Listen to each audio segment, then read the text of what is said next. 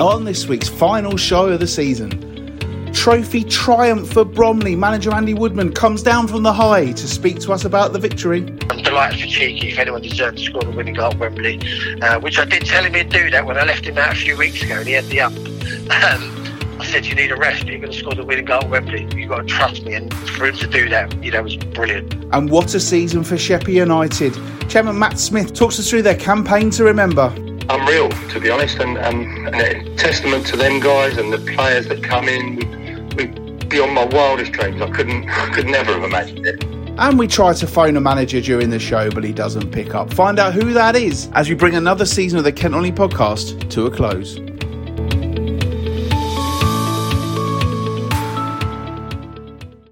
Everyone, and for the final time this season, welcome to this week's episode of the Kent Non-League podcast, sponsored by Nick Cunningham Plumbing and Heating. Ultimate highs and lows this week as Bromley win the FA Trophy at Wembley but absolute heartbreak for Ebbsfleet United as they suffer late defeat to Dorking Wanderers in the playoff final. We're going to dissect all of that and look back over the season as a whole. The first one in three years that's actually finished.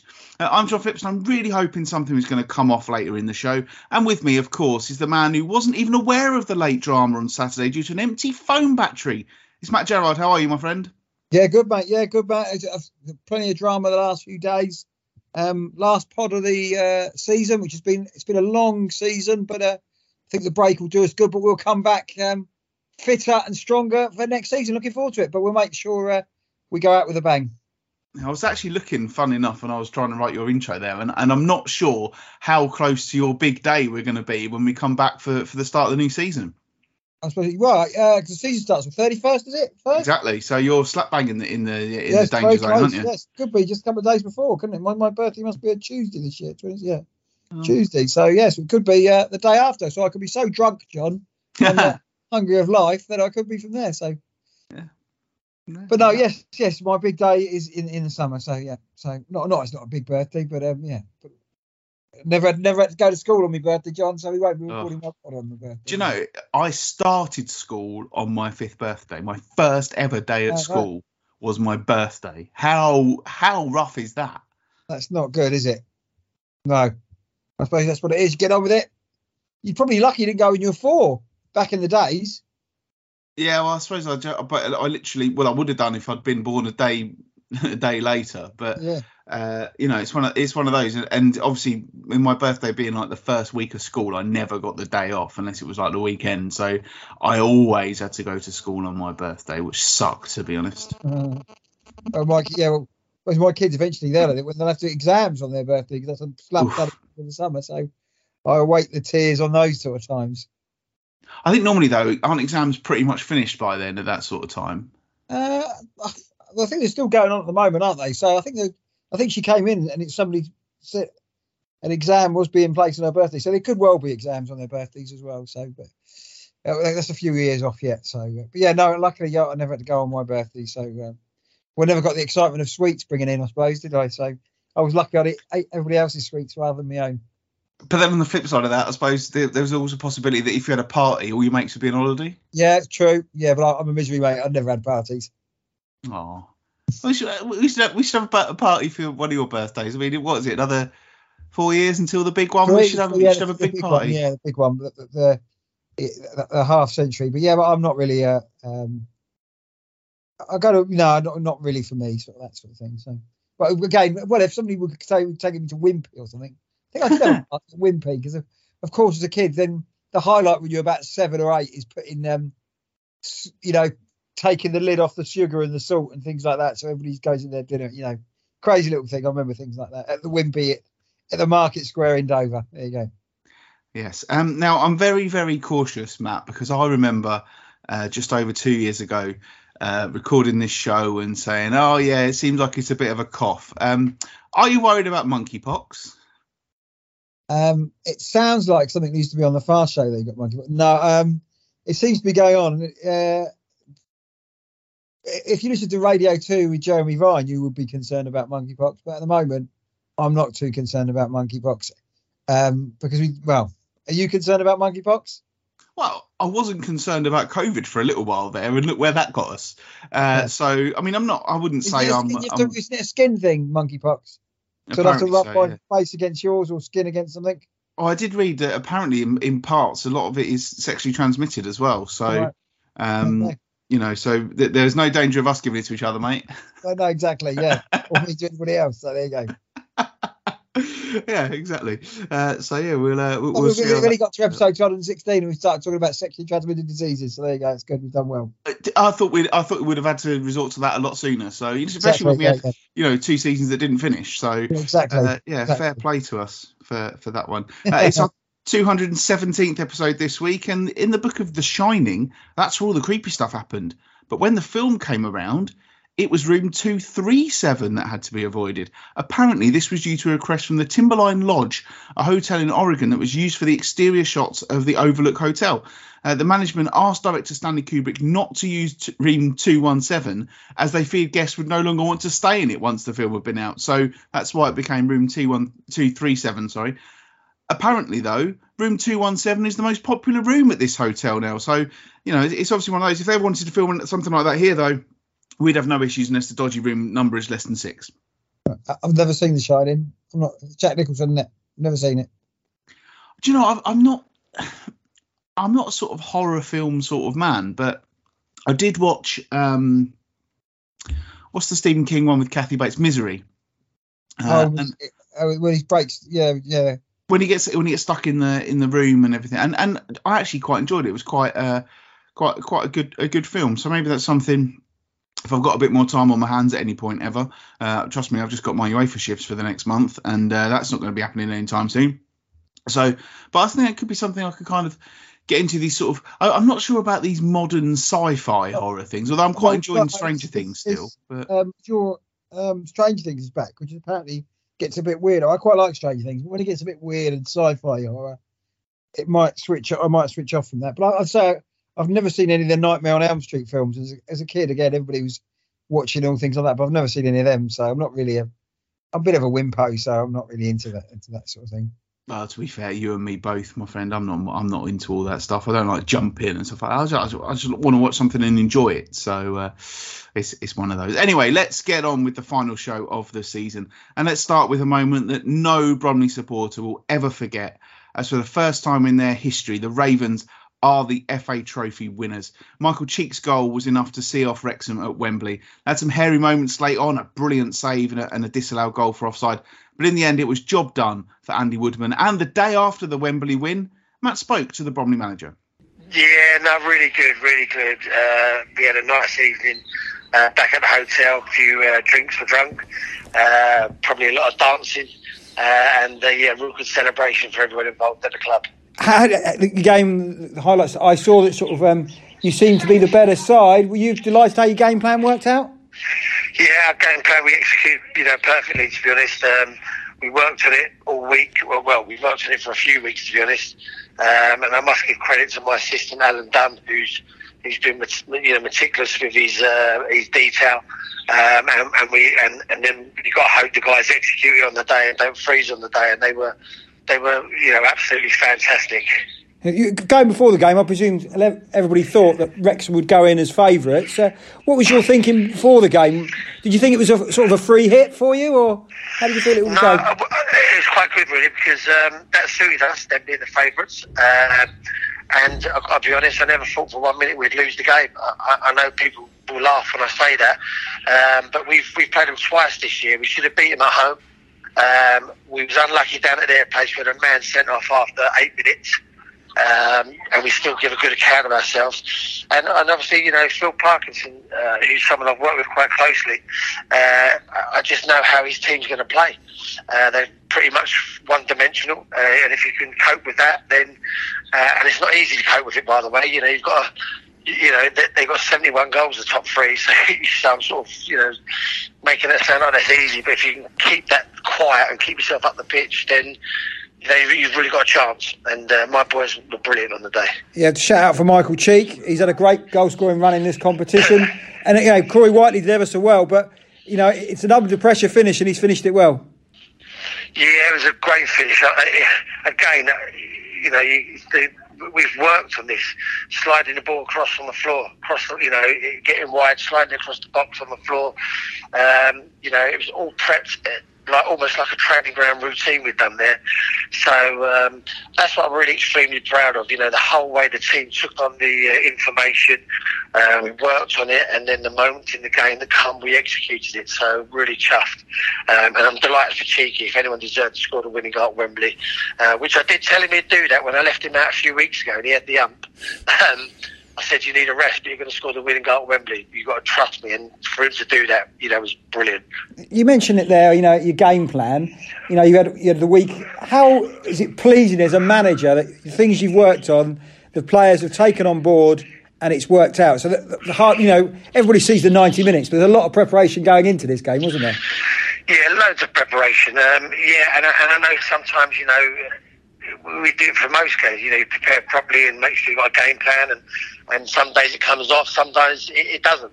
Uh, and then, and, you know, we can feel when people get frustrated, why we're not shutting down, why we're letting them have the ball. Um, you know, and then when, when we show these moments of patience and then we set, set the traps for them to, you know, make a mistake and then we counter attack on them, you know, it, it's brilliant when it all comes together. Um, let's not get away from the fact, though, you know, I'm not getting too uh, gassed by the idea that we was, you know, so far brilliant in them because they had a couple of moments near the end and our goalkeeper saved the day for us. Yeah, yeah. I, I think yeah, you're um, when the guy scored, I think the 94th minute and offside. I think you're you're um, puffed out your cheeks and were a little bit relieved at that point because, of course, last time Bromley at Wembley, that's what happened. Yeah, I mean, I, I, I, I, wasn't involved in the last time at Bromley, in fairness, um, when they when they lost. But um, this time, I, knew it had to be offside. I just knew it had to be offside. Being a goalkeeper, that you know, when I've made a save like that, and someone's that close to put the rebound in, you instinctively know it's offside, and you've just got to hope that the linesman's on his top of his game and does his job uh, at that moment. And that was my relief, really, that the linesman was on top of his game, like the officials were, and uh, give the offside. It was the right decision. What was your feeling at 90 minutes when he blew that whistle? What was it? What, what were your outlanding emotion?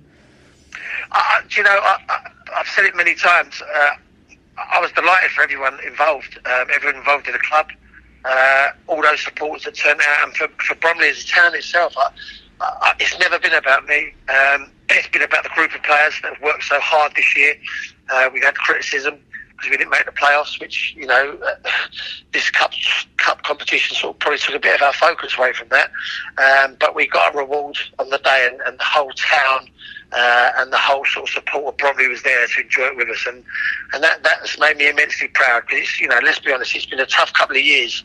Uh, around the world, you know, with a lot of stuff not quite making us happy and a lot of pressure on people's lives and to give people a day of happiness like that is, is something that's made me really proud. From a personal point of view, you've won at Wembley as a player and you've won as a manager. Which one would you say was the best feeling? Uh, that's a good question. Uh, um, I enjoyed winning as a player. I, I, really did because you had the camaraderie with that group of players forever, ever and a day. Um, and funny enough, on Friday I went to Northampton to uh, a dinner, a 25 year anniversary when we won at Wembley. So uh, whether that was a lucky omen or not, you know, that's what I, I did on Friday uh, when we won there last time. Um, but as a manager, I think it's been my proudest moment because it's not for me, it's for these boys. And I know we'll come together as a group of players and staff maybe in 10 years' time again and reflect on this day uh, when we're a lot older and that's something that will be there forever. That's uh, that's in history now. We've we've put something in Bromley's history, so I'm really proud of that. So what what's next then? Day off today, then I presume it's planning for next season, is it?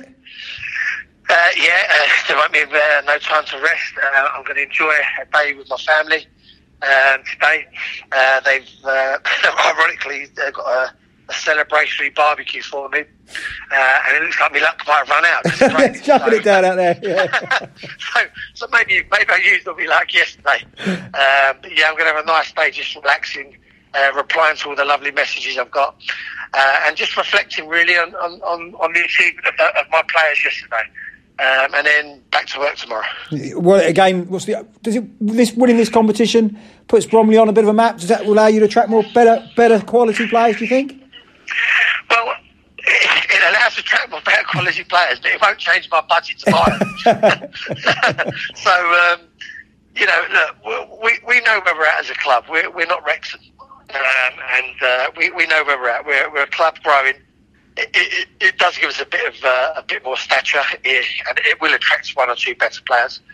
Um, but we've still got to make sure we get the right players uh, with the right DNA that that team showed yesterday. So if we're going to add players to that team, they've got to have the same DNA that those boys yesterday. And I think my captain and uh, he, he sort of showed the DNA of our club yesterday and everything we're about, and uh, and that's what we want to just keep bringing to this football club. Players that work hard for the for the badge.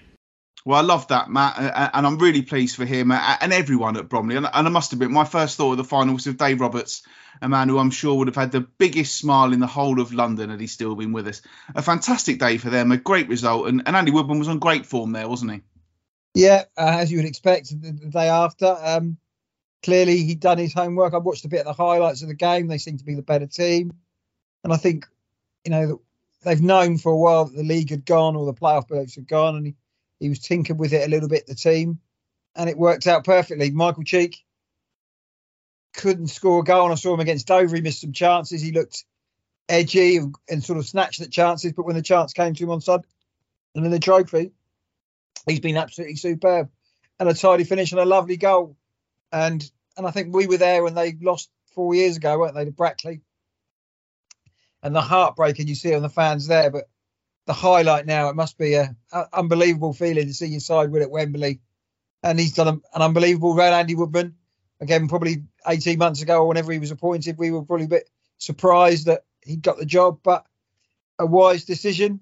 Um, I'm sure even Neil Neil Smith would have been delighted with them as well. But a fantastic day for the supporters and a day you'll, you'll never forget. And it, clearly, it will go down as the greatest day in the club's history. Um, I think probably forever, unless they get promoted into the Football League it will never get any better than that. I would have thought.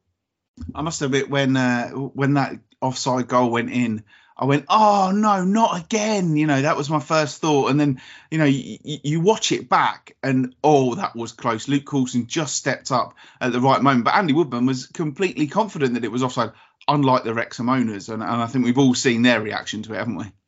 Yeah, but I think they seem pretty courteous with all the Bromley players and getting involved in that. And hopefully for their thing. If you'd offered them that you get promoted and lose the trophy final, they'll take it. But this day is all about Bromley and Mash, who we had last week, and he said he.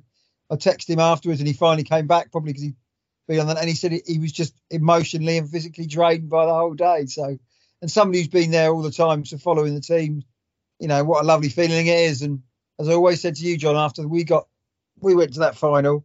I never, and I always said, well, I'd love to see Dover at Wembley. That's probably the last thing, you know what I'd love to do, but you want to see him win. And I'm delighted those Bromley fans who had the heartbreak four years ago have got, you know, the absolute dream of that. And you follow their social media the last few days, you have to say that, that you know, the scenes are there will live forever for a lot of those Bromley supporters. Uh, it was really interesting what he was saying about how you know it, it's not just about the 90 minutes and all the work and the preparation that he put into it. And I suppose it, in many ways he was lucky that he lucky is the wrong word to use, but when their uh, playoff hopes ended, which obviously he would have been upset about, but he had that time to, to work on stopping Wrexham, and, and he he said he knew what Wrexham were going to how they were going to play. Uh, he knew about how Phil Parkinson's side line up, and, and he was able to focus on getting that done. And oh, it paid off in spades, didn't it? And you know, I'm, I'm delighted for him because we've had him on the show a few times, and he just seems like a really nice bloke, Andy Woodman. But I think he's a very good manager I think if you crossed him, I think he would he, he would certainly make you aware of it. But uh, uh, he comes across so well every time we have him on the show, doesn't he? Yeah. Again, I texted him on Monday at ten o'clock, and I thought, oh, he might not be able to come back to us because if I was him, I'd still be on the lash from there. But you know, he did. He was, took time out, ten minutes of his day, and you know, he's probably had numerous interviews, but an absolutely top man. I think. Uh, interestingly, he gave a lot of credit to his backroom staff there he's the sort of figurehead for the club, but um, he's got good people behind him, and now they've got to make sure they move on from there. But you know, um, he's been linked with jobs before, and winning trophies like that could see him linked with other jobs as well. But I think he's got a job to do at Bromley there, and it'll be interesting to see how they got on next season. Now, you know, can this be a you know something to move on, a stepping stone for them? Yeah, I've actually written on my notes here springboard, uh, and, you did say it to him, but he said, you know, it won't it won't mean I'm going to get any more money to spend on players, but people will, will know. And in some ways, I suppose you know, Dover being relegated might help them a little bit because it does give them the geographical edge. I mean, obviously we know Maidstone uh, have come up, and and as we'll be discussing shortly, Dorking's not too far away from Bromley either. But you know, I think that they're a, an attractive proposition, and you know, we've kind of talked before about how you see the same old. Uh, managers cropping up for the certain jobs, and, and you sometimes get that with players as well. But I think actually Andy Woodman is, is is stretching the net a little bit further. Yes, he's got some players that uh, have been known to Bromley. He's got players that have been around the Bromley squad before that he's brought back in. But I think he he has contacts elsewhere and he's not afraid to use them. And I think if he can get the get get a good squad together and, and start the season well next season, and there's absolutely no reason why they can't get back up towards those playoff places. You know, we're, we're obviously in the middle of the playoffs at the moment. Halifax playing Chesterfield as we record this. We've already seen Notts County uh, go out. So it's still going to be tough. There's still going to be some big ex Football League clubs uh, for Bromley to compete with. But having beaten Wrexham, they know that they can take on anyone in this league. And, and I think that's a, a massive thing. And Andy Woodman, again, you know, it, in some ways, the second summer when you when you take over as he did, sort of February March time, is important because some players who were under contract will be out of contract. So that gives you know fewer players that you didn't inherit. And, and it's another chance to build your squad even further. And, and probably when the season comes around in august we'll actually see andy woodman's bromley maybe for the first time. Yeah i think i think mash what mash said as well uh, like when i spoke to him at the dover game he said that this season you know he's inherited the players but this season will be the first one he can bring his own squad in players are out of contract where will he bring those players from he's got a lot of contacts in the game i think it's a big summer for them and again, Bromley, uh, you know, solid National League outfit for a while. Well run, infrastructure of the club absolutely superb. Again, name and Maidstone maybe going for the same sort of players, but will players think, well, you know, even though I think Maidstone will do okay next season, maybe Bromley could be a bit of a better bet at the right end of the table. So it'd be interesting to see what they bring in, um, what sort of players he. Yeah, I mean, like everything, you know, the recruitment's absolutely key and it'll be interesting to see where he picks his players up from. You know, I think Michael Cheek's out of contract as well, and bits and pieces like that. So, will that be the end of him? Will they move him on? Because again, league-wise, his goals have dried up a little, but the trophy, very good. As well as it must be difficult for Andy Woodman now because he's seen those players go out and and make history for Bromley and, and give everything they've got. And I'm guessing he's going to have some uncomfortable conversations in the next few days with, with some players and say to them, well, you know, thank you for everything you've done, but it, it's time to move on. And I suppose if you're a player and your last act is to win the game at, at Wembley, then you're over the moon. But also uh, a bit gutted that you you played such a big part in that, and then you were, you were asked to move on. Well, that's part of football, isn't it? Um, again, he, he, he, there's no time for not loyalty, but you know, look Weston on your laurels. If he thinks a player, you know, has done his time and he has to move him on, has to move him on, whatever the success they've been. So again, I'm sure the owners who are, say the infrastructure of that football club, absolutely first class, they they, they want to go to a level. They've won the trophy, they've taken it to a level. Now the next trophy, next one, to cement a playoff place again, and then go forward and try and be promoted. So I think the club uh, only going in one direction, and I'm sure Andy, well, not under pressure, but the, the owners who've invested a lot of money in that club. When you look at the infrastructure, they'll be hopeful that they can um, go one level more sooner rather than later. Yes, another team who were hoping to go one level more uh, were Ebbsfleet United, but that delight for Bromley came 24 hours after absolute heartbreak for Fleet. They twice led at Dorking Wanderers, including Craig Tanner putting them ahead in stoppage time. But heartache was to come in the ninth minute of added time when former Fleet man Luke Moore levelled to take it into extra time. And having conceded in the 99th minute, they then also conceded in the 97th. Alfie Rutherford's goal, ensuring that it was Dorking who booked their spot in the National League. Uh, an awful, awful way to lose, isn't it? When you're so close and, and then end up losing. I can't imagine how gutted you must be from an Ebbsfleet point of view. I think that's their fifth playoff final. They've had a bit of heartbreak over the time. You score in the 92nd minute, a nice goal as well on the counter attack when I saw the highlights put it in. And again, everybody's going to say it's all about the the flare, isn't it? That's caused all the issues. But then Luke Moore coming back to his old club, scoring that goal, and then I presume the ascendancy came with uh, with Dorking and Dorking have won and run and won it. People would say that Dorking arguably were the second best side in the division, so they should be the side that get promoted. But I've, you've got to feel for them, absolutely distraught, um, and got to make sure that there's no hangover. You see certain clubs hangovers for next season because nobody's ever got closer to get promoted there, have they? Um, and I think I read somewhere he'd rather lose five one than lose exactly like that with the last, you know, losing, you know, forcing next time the last kick of the game. But you've got to feel for them. But they've had a good season. Did they have that little bit of nous to see it out? You'll never know. But um, Dennis Kutrieb's done a good job. I think a lot of their players are already contracted for next season. So you're probably looking at the side who are favourites to win the league next year. Yeah, I mean it's all well and good looking at the at the Flare uh, situation, which obviously did add some time on to the time. But Dennis Kutrieb said that when the flare was cleared, he was told there were three minutes left, and the goal came in four minutes twenty seconds or something like that. Um, and and you can't you can't legis- you know that the, there's no way that more time was added on because of that incident. Um, so I think that's a little bit um, churlish to bring that up, but it is absolutely heartbreaking. But of course, as you say, Matt, they will be favourites to win the league next year because uh, it's not as if there's anyone any any cop coming down into the league who'll compete. Um, but you've also seen that they're, they're this isn't the end of the road for them, is it? Is I guess in some ways it might have been had Dorking not got promoted, would they would their squad have broken up a little bit? And a lot of their players are, are, are getting on as well. You know, Luke Moore's 34, I think. Play, you know, it, it was almost it almost felt to me like that was last chance for Dorking with with the squad of players that they've got. Whereas Ebbsfleet, we know that they're building, we know that they're they've got a really strong squad, we know that they're that they want to get back to that level, and that this isn't this isn't the end for them. And Dennis Kutrieb, he's only had one full season. He he will know a lot more about National League South than he did even this time last year, when the season kicks off again. And you know they will know that they they could have done better. And i'm i'm sure matt they'll go out and they'll add some more quality to that squad.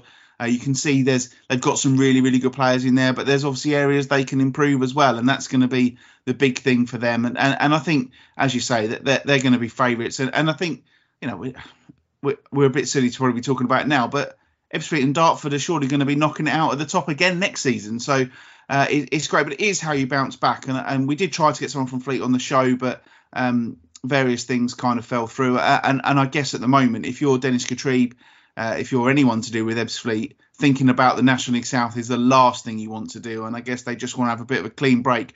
And then they, it's important that they come back and hit the ground running w- when pre-season starts. Yeah, being full time probably helps. I don't know how many full time sides are in the, the full full time sides in that National League South, so they can attract players who may leave from top thing. And again, I'm led well according to Jim Palmer, so they've got the highest budget in the league, absolutely. And um, um, so, uh, okay, budgets don't mean two things. They've had, they've had a good season. Again, they've had, somebody says, that extra little bit of nous, maybe they need a little bit of experience. Somebody who's been there, done it at that level. I know he's got quite quite a young side, Dennis Kutrieb has got, and they play some lovely football. And you know, on a footballing point of view, there's not much better teams in, in that level than play football. But sometimes you maybe a little bit of now. So you look at that goal from Dorking, if you've seen it on social media, the equaliser. It's just route one, ball into the box. Somebody wins head and somebody gambles at the back post. And sometimes maybe you just need that little bit of experience and now to see you through with what you've got. But you're interested to see you again. Everybody's recruitment's absolutely key this season, isn't it? So see what they do. And I wouldn't have thought I'm led to believe, according to Charles Webster, Radio Kent man, that a lot of the players are, contracted for next season anyway. So um, there's not going to be a huge turnover of players, which may help them. And those players will be hungry not to go through what they've done through over the last over on Saturday. I mean, I suppose for for, for Ebbsfleet, if I'm looking at the at the league table, you know, and and I kind of was going to say, well, they conceded quite a few goals. They conceded actually as many as Dorking did, 53. Uh, but that is quite a lot for a team uh, around the top. Dorking offset that by scoring 101. Uh, Ebbsfleet scored 78, which was the third highest in the league. Uh, but they're 53 goals. Only one team in the playoff places conceded more, and that was Eastbourne Borough, who conceded seven of them on the on the final day of the season. And and I think I think having spoken to Charles a couple of times and, and seen, I think Dennis Kutrieb's actual priority this this summer is a goalkeeper. Uh, I, I, think I don't think the move uh, for for Chris Haigh has, has worked out particularly well. Um, I, I, think they just need a, a, a, strong presence at the back there. uh, who they can have all season, and he will who will command that defence. I mean, they've got some experienced names in that defence. Uh, they've got some quality players throughout their team. But I, I, think back to when I saw them on the opening day of the season, and they were brilliant that day. They were absolutely superb. They tore Tonbridge Angels apart. But I just look at it, and I, and, and I said that day, I want to see what they're like when they need to find a goal with five minutes to go, and and I and, and that still remains for me. I mean, they lost 12 games this season. That's too many for a team to win the league again only Eastbourne uh, in the top six lost more games than that. Maidstone lost seven games. They didn't draw enough games, Ebbsfleet, and I think that's the problem. They, they had to find a way maybe to to grind out those results. Maybe that's what they need to do a little bit better. It's, it's all well and good playing the the fantastic football when it all clicks, but there are days, especially in this league, when you've got to go to some tough old places you know, you've got to go to Bath, you've got to go to Welling, you've got to go to Braintree. Sometimes you've just got to go and grind out a result. And, and I wonder if that's just where Ebbsfleet just ever so slightly came up short. Yeah, you, could say that. Uh, I think the goalie who came in from Wolves, Malden, he, I think he did a job. I think, yeah, they went through some goalkeepers, so they found it. Uh, I'm sure Dennis Kutrieb, he knows the intricacies of the game now. I think probably after one and a half seasons, uh, what he needs to do yeah, I'm sure he'll work it on from where they are. Uh, and I'm, they'll, they'll be up there again. Again, he's got how much is that disappointing? You know, they lose the first game of the season. Everybody says, "Oh, you got a hangover from the thing," and you can't get away from it. So, key for them is probably start well next season, and everybody will soon forget what happened at the weekend. But you got to feel for them, and and um, I'd hate to be an Ebbsfleet fan after that. Leaving that ground, you must have been absolutely heartbroken and, and they've done it before in playoff finals, haven't they? I mean, they, they lost late on, uh, or they conceded very late on when they lost to Maidstone, didn't they, and everything like that. So, yeah. you know, they they've been there and done it, and there are some long-suffering uh, Ebbsfleet United fans. But the, the, the key is if you can find a, a, way to bounce back, and you know, obviously we don't cover them uh, on this show. But if you remember, Gillingham in 1999 had that absolute heartbreak against Manchester City. I don't know whatever happened to Man City after that. Maybe they went on and won the odd thing, but that they were two goals up with in stoppage time or a minute to play. Uh, and then lost on penalties. But then the next year, they actually won the playoff final. So um, it does just show if you, if you can come into it with the right mentality and, and start well, uh, I think that's the thing. And, and I think Dennis Kutrieb knows enough that he he will be able to control those players and say to them, look, you know, when the dust has settled, come on, lads, we know what we can do. Let's go again. Start the season strongly and and, and push on. And and I and I really hope that they have another good season. Uh, and as I say, I, I would love nothing more than an Ebbsfleet Dartford uh, title race with with Dover coming up on the rails and sneaking in the playoffs, Matt. Yeah. Hopefully. So that is the end of the season for all of our clubs. The last game involving a Kent club this season was a win at Wembley. What a campaign it has been. We've had highs, lows, ups, downs, managerial changes, and a whole lot more. For one team, though, 21 22 was a season that they will never forget. Four trophies, including two Kent Senior Trophy wins and the Southern Counties East League title after a titanic battle with Chatham Town. Uh, this week has also marked 10 years since Matt Smith became chairman of Sheerness East who later merged with Sheppey United and became the club that they now are today.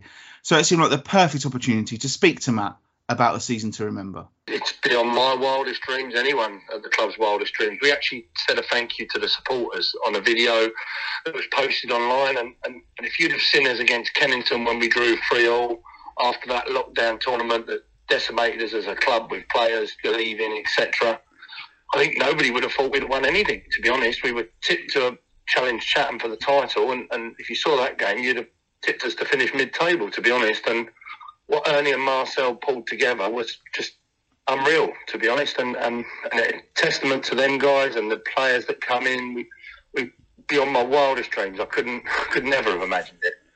It has just been uh, incredible. I suppose winning the, the Kent Senior Trophy twice is that the highlight, or is it winning the league? Always the league. Unfortunately for me, I'm, I'm, a bread and butter man. It was promotion was the aim at the beginning of the season, but to actually go on and win the league was superb by every team player that was there.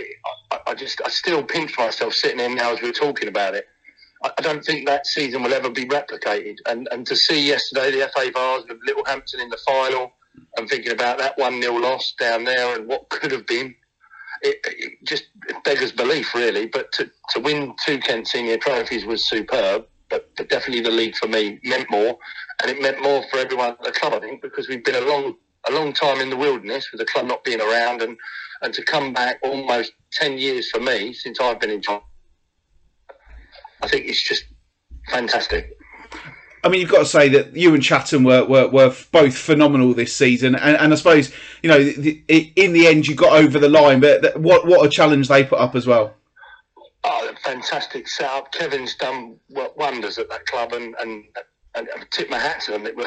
What team has ever finished second on hundred points?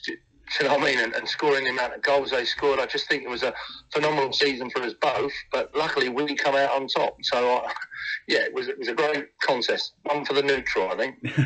and obviously, the, the, the itself, you're not going to be a SCEFL club next season, but, it, but it's been a great league to be part of for the last few years. Oh, it's a fantastic league. We will actually be part of the SCEFL because we're entering a development team. So I, will be staying around the SCEFL for a while, hopefully. So, but no, it, it, was a fantastic competition, and, and I think next year, if you look on paper, next year there's some there's some big money being spent, and lots of teams throwing their hat in the ring with Glebe, Erith and Belvedere. You've got Tunbridge Wells, you've got uh, Whitstable, obviously Phoenix, who have just come down. I think I'll be watching a few games in that league as well. Uh, for, for, you though, the Isthmian League, uh, an exciting time, and I guess we've seen teams from the SCEFL go up and do well. So you've got to be confident that you're going to hold your own at the very least. John, I, I, don't want to sound all depressing here, but I don't want to get caught up in the flow and, and, and got to manage everyone's expectations. Really, we're, we're a new club going into that. Yes, we'll be looking to bounce on and do all that stuff, and, and do I believe the levels are that different? Possibly not, but but some of the games I've seen there, I saw the Herne Bay game that you were at, but against Ashford, and, and that made me realise that there is a difference in step. Those those two sides were very very good, and, and and I think for me it's just to get in that league, compete, do all we can. Do you know what I mean? We, we've got some players to announce that are staying with us, some some new ones coming in. So yeah, we will we will hold our own. I'm sure as I touch wood as I say that, but I, I, think it's about managing expectations. It's not going to be like last year where you're winning every week and, and, and all that for the supports. It, it's there's some big clubs in there with, with Ramsgate. You know, it, it's crazy. And, and, again, I pinch myself because I can't believe we're in that league so quickly. Yeah, I mean, we are talking pretty much 10 years to the day that you first sort of became involved with this club, albeit under a different guise. Uh, so, I mean, when you look at how far it, it's all come, 10 years ago, would you have believed that you could have achieved what you've achieved? No, no, Johnny. I was actually talking to my wife about it this morning, and, and I just I walked into a, a, a, park pitch, for want of a better word, and I was actually with Kevin Hake at the time, and, and Kevin and I had a bit of a dream. And, and to be honest, ten years later, he, he's fulfilled his ambition at Chatham, and, and, and I've done it here at Sheppey. It's and it's not just the, the, the, actual success we have on the field. I'm, I'm just as proud of, of the building blocks we put in place behind it. The youth section with Gary Seamark, my joint chairman, he's done some fantastic work. For me, I'm, I'm, pleased that Paul Rogers has rejoined as a commercial manager this year to take things up another notch, just to be that, that step above commercially. It's it's their things I'm proud of, not just the success, the four trophies. Yes, that's what we're all right about, but for me, it's the infrastructure as well. To have that ground, to, to have the youth now all playing there, it, it, it's something to look back on and be very, very proud of. Not just for me, but the committee members that have made it all happen as well. Because I may be the face you see as the chairman, but there's a lot of people putting a lot of hard work as well as I do. And I suppose as well that the number of people that are getting behind your team, obviously you've got a geographical advantage in, in one way because people of the Isle of Sheppey will get behind your team. Yeah, I think uh, Ernie and I talked about it, um, and we, we, said, what, what level do we think this club could go up to with a support? And, and, and I think we could quite comfortably average a thousand supporters if we get to the right level. I think next season we've got to be looking at averaging 400 supporters because obviously, no disrespect to the SCEFL, but in the Isthmian League, South East, there'll be other supporters coming to watch the away side, whereas you don't necessarily get so much of that in SCEFL. So they're going to bump our home figures up. So hopefully, we'll just keep the building blocks, we'll just keep being put in place, and, and we'll go from there. Uh, and you've mentioned you've got some new players coming in. You know, I know you're not going to tell me any of them, but uh, uh, are some of them exciting? Will the, will the fans be pleased? Uh, I, th- I, think the fans will be just as pleased about the ones we're keeping, given that every single one of our players seems to have spoke to every club in Kent I think, yeah, a lot of it was securing what we have and, and, looking just to push on to the next level. But one I can tell you about, that's already been uh, posted, is the manager's player last year, Remford, a good utility player. He, he's committed to us, and there's a few more in the offing because obviously we can't just throw them all out there. We want to try and drip feed it on social media so everyone misses the club. Is it, is it one of those where is it the players that have, that have helped you get to this level deserve that opportunity? Oh, definitely, John. The, the, the, trouble you have is when, when you have such a phenomenal season that we had, is, is you put those players in the shop window for, for clubs higher up the pyramid, and, and you've only got to look at how well Danny Lennon has done at Dartford to, to see that our players are obviously not playing below themselves, but they can do it at that level, can't they? So I just think our trouble is in, be careful what you wish for sometimes, because with success comes other managers sniffing around players, and obviously not all our players are under contract. So it's just about trying to keep the core of the guys together and, and spending sensible amounts of money as always, but it's just trying to keep that core of players together. Obviously, one player who has moved on is, is Jamal, but uh, his story is a lot more than what he's done on the pitch this season. And I think that was a, a, real moment for Sheppey United, really, wasn't it? The, the way that that was all handled, and you know, it was just it was welcomed, and, and it didn't seem to be uh, any sort of coming against it, which which I thought was really nice.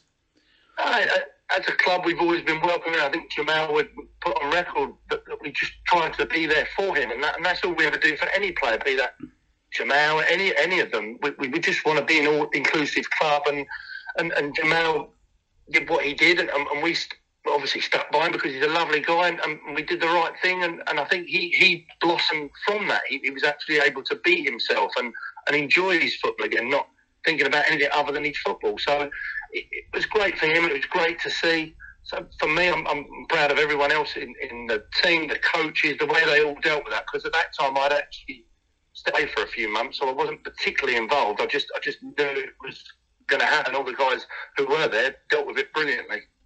Uh, and just finally, obviously now it's the summer. I guess you're having a little bit of a of a relax, but the, the, the hard work does does have to start soon, doesn't it? John, I wish I was having a relax. It's the busiest time ever now. So we get out, sorting, obviously meeting players with uh, myself around, trying to sell them the dreams, sell them the journey. It's obviously the commercial activities that happen off the field that we have to put in place. So we're trying to get new sponsors in. We're trying to finalise season ticket prices, getting the books printed, the designs for them. It's a yeah. It's. I'd love to say I'm relaxing, but unfortunately, this is probably the busiest time for me ever. There's really not a lot you can say after that, Matt. Than what a season! A, a great achievement for the Ites, and although he's not getting carried away, I think they're hoping that this is just a start for them. Yeah, and uh, whatever I always say on this program, if you've got the infrastructure of your club, which clearly they have done, from what he said ten years ago when the, what they were playing on, the infrastructure and you get the right managerial structure in as well, you can be successful. So, you know, what he said there, thinks they can attract a thousand people. I, mean, I, have got no idea how many people live on the Isle of Sheppey. Got no idea how big a place is. I don't think I've ever been to the Isle of Sheppey either. I can think of, but I don't know how many. He, think, he thinks they can get a thousand people every week if they're successful, which is absolutely big. It's that mentality. I think that people want to support the team from there. He's done it. They've got the infrastructure right. Again, we said about that. They're used to winning football matches, John, and that goes so so much next season. And um, you know the players they've got, the players they're strengthened. I'm sure they'll be one of the best supported teams in the league. Um, and from what people seem to think, they wouldn't have looked out of place if they were in the uh, uh, Southeast Division last season. So, an interesting time awaits for them. There may be the ups, there may be the downs, but you know he might not have said it in there. But I'm sure they'll be hoping to at least get in the playoffs positions in what will be an exciting division for all our Kent sides next year. Yeah, forty thousand people uh, live on the Isle of Sheppey, so there right. is definitely the potential there. And you know, the, geographically, as as I said there, you know that they, they are fortunate in terms of there's no other team on that island to, to attract their their people to go there. You know, the, the, and and the fact that they're called Sheppey United does kind of bring together everybody who lives there, and and I, and I think there is you know there is the potential there for for them to to go well next season, and uh, you know it's going to be it, it's going to be a fantastic division because there's so many good clubs up there. Uh, and Matt did say there that Renford uh, had, had signed on, but they've also since then. Uh, announced, which I was told uh, off the record, but they've announced since then uh, that Liam Gillies uh, is staying on, and the big one for them, Billy Bennett, their captain, uh, who lifted all those trophies. He is signed on to stay at Sheppey United next season, uh, and he is a, a man who who is going to be key for them because he'll come up to that level and, and he'll feel very comfortable there, I'm sure. Uh, and, and, they're they're building the blocks. I mean, we've obviously seen Jamal's moved on. Uh, Helge Roma's announced that he's moving on. Uh, and and there's they've got potential there at Sheppey United, and you know we're seeing a lot of comings and goings from a lot of clubs elsewhere in that division. Sheppey have kind of kept their powder dry at the moment with in terms of big arrivals, but I think in the next few weeks we're going to see both them and Chatham sort of stretching their muscles a little bit, showing what they've got, and I think both of those teams will be well placed to, to, to go on and, and really really push on. Yeah, I, I think they're again both. You know, you don't really tinker too much of what was successful last season because how many games they lose? Two was it one? So players are probably comfortable, probably playing at a level they're now even more comfortable at. So yeah, I think they should look again, and I'm sure there's going to be some other players coming in yeah, interesting times there. They, you know, had a, both had a great season, four trophies. Again, interesting. Work, hard work never stops for people running football clubs, does it? Even at that level, you've got to organise and do bits and pieces. But you know, after the season they've had, you must just be more, more, more, more. Just really looking forward to the season start back in August. Yeah, and we should also pay tribute, as I did uh, with Matt there, to Chatham because they had a fantastic season as well. They ended up with no trophies, unbelievably, apart from the one that we obviously gave them uh, back at the at the very start of the of the lockdown tournament. But um, you know w- what a season they had, and as Matt said there, you know you're not going to get too many teams get 100 points uh, and not win the league, and and that was phenomenal effort from them. And and the SCEFL very very blessed to have had two sides like that, and and the whole of the SCEFL was fantastic. Even at the bottom, uh, the battle was really really good, and and uh, a fantastic season, and, and full credit to both those teams who who will go on, and I'm sure they're going to do they're going to do well next season. Yeah, um, I'll be I'll be surprised if they wouldn't do, and I'm sure um you know teams going there if they, in the cup competitions, you know you you be you'll be a little bit worried if you draw again. It was like beat Welling a few years ago.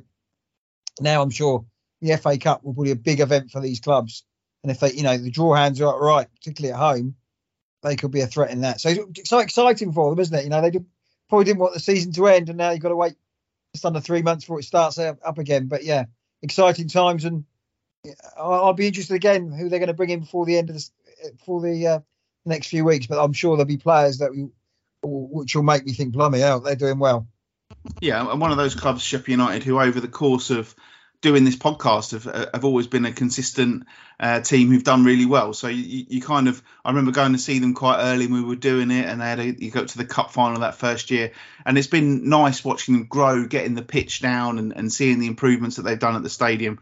Uh, and and as, as same with Chatham as well. And you know, Kent foot, Kent non-league football is in really really good shape at the moment, I think, and and and those two teams, if everything goes their way, they could be at the forefront of it for the next few years, couldn't they? Uh, yeah, they're not going to sit on their laurels. The level they're in at the moment, they're not going to try and keep in that. I think they, I think both sides think they can probably be Kent um, Conference South. So um, it'd be fantastic if we can make you know the Isthmian Premier Division a Kent dominated division and move through, through the uh, the level. So make because the strength, as you say, the strength of Kent non-league football is excellent at the moment. Yeah, I mean, of course, obviously we've got four teams, and I suppose we should also mention um, Herne Bay and their brilliant promotion to, to make it four teams in the Isthmian League uh, Southeast, and then obviously you've got uh, Folkestone will be looking to push again. Cray Wanderers have got Neil Smith in place now, and he'll be looking to go again. And and Andy Drury's he's made some interesting signings, I think, uh, in his early days at Margate, bringing in players who, who've impressed at the level below. And I think that's what Margate need to do. They need to go almost back to basics. So again, another team looking up, uh, and hopefully the Isthmian Premier, as you say, four Kent teams in it next season. Uh, we'll be hoping to add more to that uh, in the following season. But uh, again, there's, there's, so much to be excited about over the next few months, isn't there? Yeah, I'm sure a lot of clubs. Um, you know, even you know, we talk about Whitstable. You know, they get a new pitch down there, new manager. You know, they're disappointing last season, but everybody's everybody can't wait for it to go. There's you know, we didn't have many problems this year, did we? we apart from Dover, I don't think we got any other sides relegated, apart from Whitstable, unfortunately. But yeah, and Phoenix. I, so, and Phoenix, yep. Sorry, Phoenix. But yeah, I, I think everybody's looking up uh, and can't wait for the season to to start back in August again. By the end of August, they might be thinking, "Oh Christ, here we go again." But you know, the optimism is high, and as I say, I think probably this, we've been doing this pod what how many seasons? Four seasons now, five seasons. It's never been stronger, John. I don't think, and probably in all my time of watching it, the quality of the players coming through. Well, can you believe it? We're doing it again.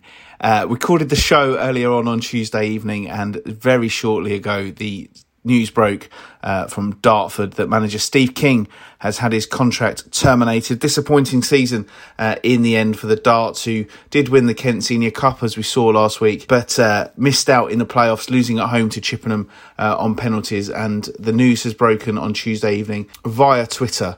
Uh, a club statement says Following a board meeting this evening, it was unanimously agreed to terminate the contract of Steve King.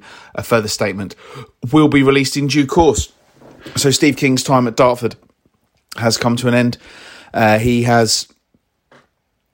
Well, he'll be disappointed with with how it's all played out. Obviously, to have lost his job, he'll be disappointed. But from where his Dartford side were at the start of the last season, and we talked about it a lot last week on the podcast. They've they've they've not achieved what they were hoping to uh, this season. Uh, but Steve King is a is, is a safe pair of hands in National League South, but it is just getting that team over the line, and Dartford have obviously decided that he's not the man uh, to take them forward into next season.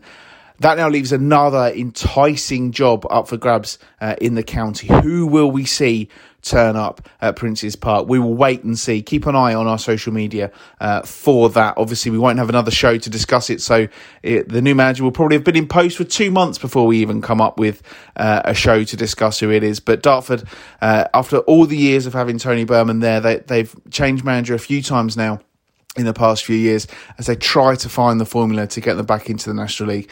But it won't be Steve King who takes them forward. Uh, Many commiserations to Steve. Uh, he'll be disappointed with how it's ended for him at Dartford. I'm sure we'll see him again uh, in the game.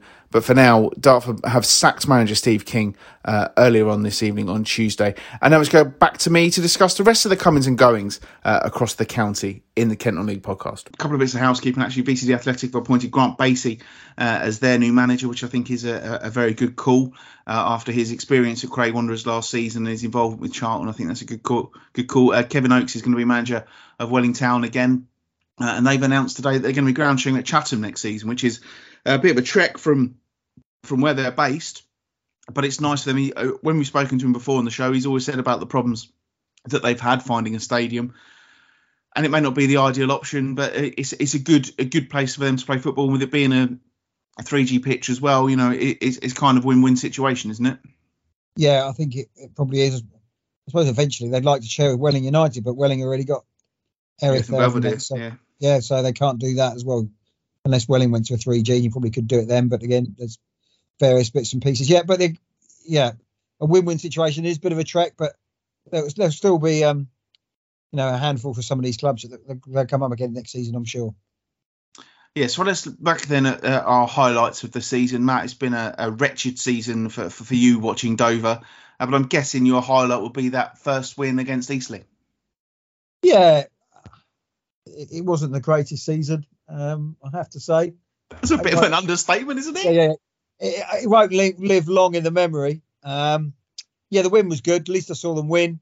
We got to one point, and that's all I can say is about it. Um, let's hope after game one of next season that we've beaten the uh, points tally of uh, this season, and then we can look up. But I, am not I'm not expecting miracles next season. Um, still haven't released our retained list, but and but again, it's all to do with the recruitment, John it, it, you know, if Dover get in the playoffs, I'll be absolutely surprised but delighted. What was the uh, the best game that you saw over the course of the season? For, for forgetting from a Dover point of view, I mean, obviously you, you see other games here and there. Anything stand out? Uh, Folkestone against uh, Faversham in the trophy was good, and my mate Eddie Allsop, who probably still is probably the best player I thought I'd saw this season, as in best performance from a player. He I thought he was a lovely player um, in that position. Uh, um, yeah. Again, Didn't you see Folkestone against Eastleigh as well? That was a good game, wasn't it? Yeah, Folkestone. Yeah, it was a good game. Folkestone came back in that again. Paxman, and I, he's the kind of player that I'd like David to sign. Um, very good player down the left hand side. Really put Josh Hare on the back foot from there. Yeah, Folkestone. Folkestone looked look, look good to me against Eastleigh, and they were very unlucky there. Great atmosphere on the, the, the game as well. That was a, a cracking replay, and they were really unlucky there, Folkestone. So that was a good. Yeah, I saw Dartford win a few games. Maidstone, I saw their last home defeat of the season back in November. And as I said before, if you'd have said to me they're going to go and win the league, I'd have told you you're absolutely mad. But that shows what I know about football, really. So yeah, it wasn't. Yeah, um, it, uh, the quality again, the quality of the National League. National League's a tough league. On a different time, Dover might have picked up a few more points if they had an extra bit of quality. But I'm glad the season's over. I mean, you know, when when it comes the next time we record this pod, John, I'll probably be buzzing saying we're going to win the league. But as we record this on the 24th of May, um, if you'd offer me the FA Cup first round against somebody big and maybe finish 10th in the National League South, I'd probably take it. Yeah, I saw 24 matches apparently over the course of the season, uh, 64 goals. Uh, obviously, uh, I went to 16 different grounds. Seven of them I'd never been to before, which I don't think is bad.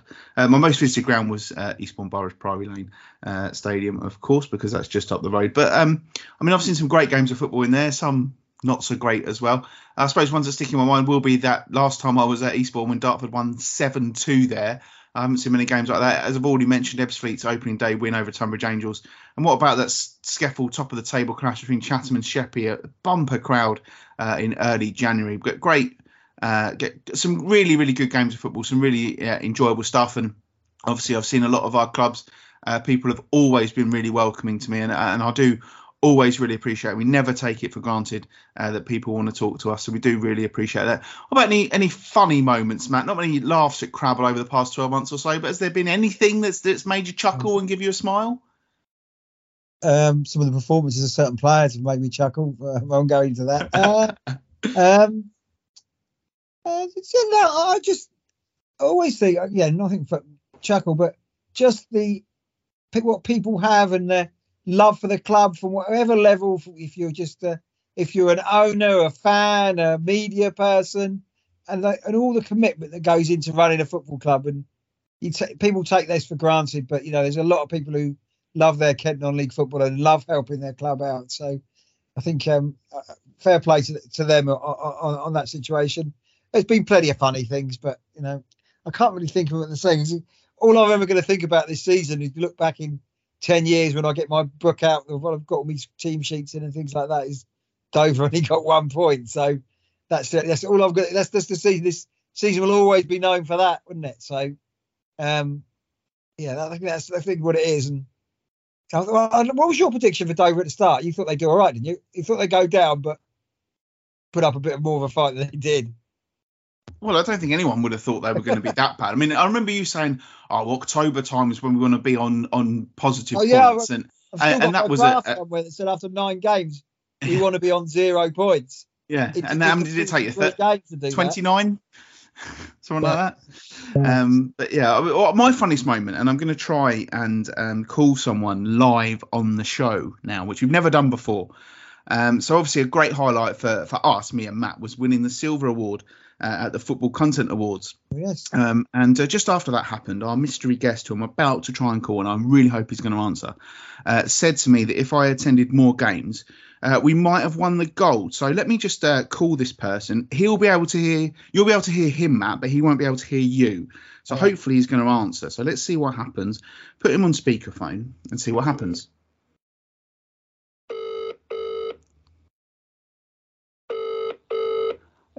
Hate it when the phone's ringing. Like a Radio 1 competition. Yeah. Hope he answers with the magic words. If he answers. This is all going to be edited out if he doesn't. It's not looking good, is it? Welcome to the O2. No. No, just he's on O2 as well. Taking a 2 0 lead against Halifax. Have they? Well, I'm expecting my phone may he may ring me back when he's seen the phone, so I will hold my thought on that, um, and we shall see what happens because uh, he was texting me earlier on this evening. So we shall wait and see what happens. But yeah, we'll come back to my funniest moment if the phone rings again. Um, but yeah, it has been uh, a wonderful season. We've had so many, uh, so many highlights uh, over over the course of the year, and you know, as always, mate, doing this show is always a highlight, isn't yeah. it? Yeah, well, exactly. It's been more of an evening thing now because of various um, things with jobs and things like that. But again, the evenings have And your dog. flown past and we've been doing this as well. So yeah, it's always enjoyable. I, think we both need probably need a bit of a break. Well, you you edited all this, edited all my swearing out and things like that. But we really enjoyed it. Second place. Maybe we'll try and get gold next season, John, if we can. Um, but yeah, it's it's it's a, it's a it's a something we really do enjoy, and I can't wait for next season. We need a bit of a break now, but we'll go um, next season as well. I see, and hopefully we'll, the listeners will continue next season as well, and in which, which I hope will be even a more successful season. Oh, I thought my phone was going to ring then. It was starting to make a noise on the thing, but it, it hasn't rung yet. Um, so that's a little bit disappointing. Uh, I'm hoping he's going to call me back. Uh, but if not, I'm going to I'm, we're going to record this now just in case he doesn't call back in time to finish the show. So um, basically, yeah, the, the the mystery guest texted me and said if I attended more games, then we might have won the gold at the Football Content Awards. Uh, so Are we go? Uh, I, think we- I presume will we um will enter again in the football Kenneth. Yeah, I suppose so. Yeah, I don't. I uh, yeah, we'll we'll definitely do that again. But anyway, so what happened was this man, this uh, this mystery guest, this manager, texted me and said that. Uh, so two days later, I went to see his team play away at Lancing, and uh, I got there ready to say to him, you know, I'm here to win to show you why we should have won the gold. And he wasn't even bloody there. And that moment, honestly, and it was one of those where I had to play it so cool. So I thought rather than text him now, uh, obviously, I'm talking about Michael Golding, the manager of Corinthian. Uh, rather than text him now, I'm just going to, you know, keep my powder dry and wait. So I waited until they scored and sent him a picture of the celebrations. And uh, I, I just remember his his reaction was just like, "No, I'm on a work trip in Bath," and it was, and I was just like, "Well," you know, he said, uh, and I, it, it was such a, sh- it, well, it wasn't a shame they won. It was great they won. Uh, but it, you know, if they'd lost, I'd have said, well, maybe if you turned up for every game, you'd, you'd have won the gold. Um, but unfortunately, I didn't get that opportunity. Uh, As I as I say, you know, Michael, one of many managers uh, and and chairman at clubs who've always made us feel so welcome. Uh, whenever we're doing this podcast, and, and as well, actually, Matt, I want to give a shout out to the people running the social media accounts, um, most of them, uh, because with, without them retweeting and, and showing their support for everything that we're doing, we, we'd be wasting our time we have a list of clubs that may, maybe don't do that, and we wish you would. Um, but obviously, you know, it's entirely up to you what you do. But all those people that are doing it, they're volunteers. You know, they're doing it for their for their own good, and and they're helping publicise this show and helping publicise everything we do, and and we do really appreciate it, don't we? Yeah, hundred percent. There's a lot of people. I think we like to look at the numbers, but the numbers are really good. Have been grown again this season. So please spread the word to people, and you know the clubs that the clubs are the are the stars of this pod. They, the results they give and the, information that we can get from them is absolutely perfect. So um, we're doing it for everybody in Kent because, as I say, Kent is a hotbed of football, and um, that's shown again this season. Yeah, it really is, and and you know, and as I say, it's, it's fantastic. And and when we started this show, it's, it's nearly five years ago that we first recorded an episode of this show, and it was I remember it was in June 2017 when I when I messaged you and said, oh you know, I think I said something along the lines of with our sparkling banter uh, and everything like that, we, I'm sure we could do something with it. And if someone had said to us that day what this show would be, I don't think we would have believed it because I think we both kind of thought, oh, it'll be half an hour, maybe get one guest on, um, you know, and and we'll just run through the the results at the, at the top leagues. But what what we found is we've gone down the leagues and uh, and you know people are, so receptive of it. And, and it's it's it's fab. You know we've we, we've made friends. We've made contacts. We you know and, and i know um, that you know you, you, see things at certain clubs and, and, i know there are people who we can always it, it, i guess it brings everything home for you when you know people at the clubs.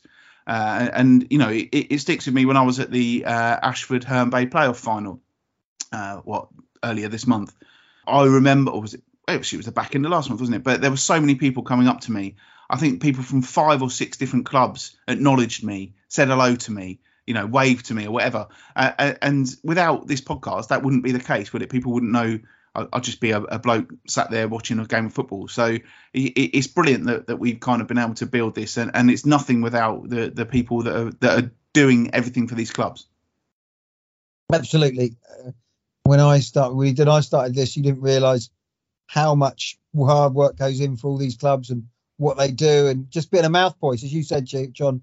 You started this pod because there wasn't be much uh, coverage of some of our clubs, and hopefully over the last 216 whatever it is episodes we've uh, if your club we've given them a little bit of um, information and i'm sure hopefully people that you know just like to f- find out what's going on in the kent scene they might not know what's going on but they listen to the pod and have enjoyed it and if they've gone to a game themselves we've we've created a football fan which is which is fantastic if that's the case yeah, absolutely, and of course, as uh, I do spend most of the episodes uh, of the season taking the mic, but of course, ma- massive thank you to you uh, for everything you do for this show, get, getting interviews, fitting it all in around your work uh, and your dogs and your children, everything. And uh, of course, I really appreciate it. We don't see each other uh, as much as, as, as we possibly could, but that's on my list of things to do next season is to is to see you a bit more often, and we'll try and get out and do some bits and pieces. Obviously, you'll hopefully be down in Eastbourne for a game uh, at some point, and I'm sure we'll have a we'll, we'll, have a good night out doing that. But you know, thank you, Matt. It's it's it's been a pleasure as always.